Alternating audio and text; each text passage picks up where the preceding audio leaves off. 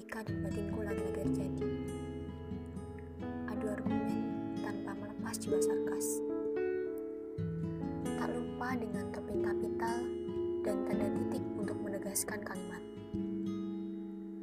Kemudian, pita suara ikut bergetar keras.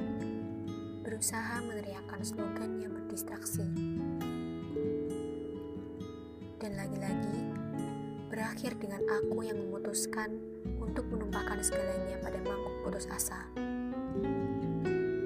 I give up. Can someone just hold me now? I really am need somebody to hold, to comfort, to make me love, to make me feel that I'm good enough. Karena hingga saat ini, aku masih selalu goyah ketika logika mulai memporak-porandakan batinku dengan kalimat You are still useless. Kamu memang udah berusaha. Tapi hasilnya apa? Nothing. You try to save everyone. But who saves you?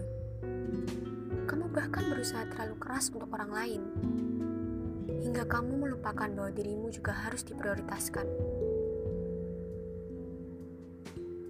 Lantas, batinku berbisik. You're good enough. Just be yourself. I love you just the way you are. Kalau menyelamatkan orang berarti menyelamatkan dirimu juga, lakukan. Egois bukanlah hal yang tepat untuk dilakukan, terutama ketika niatmu adalah membantu seseorang.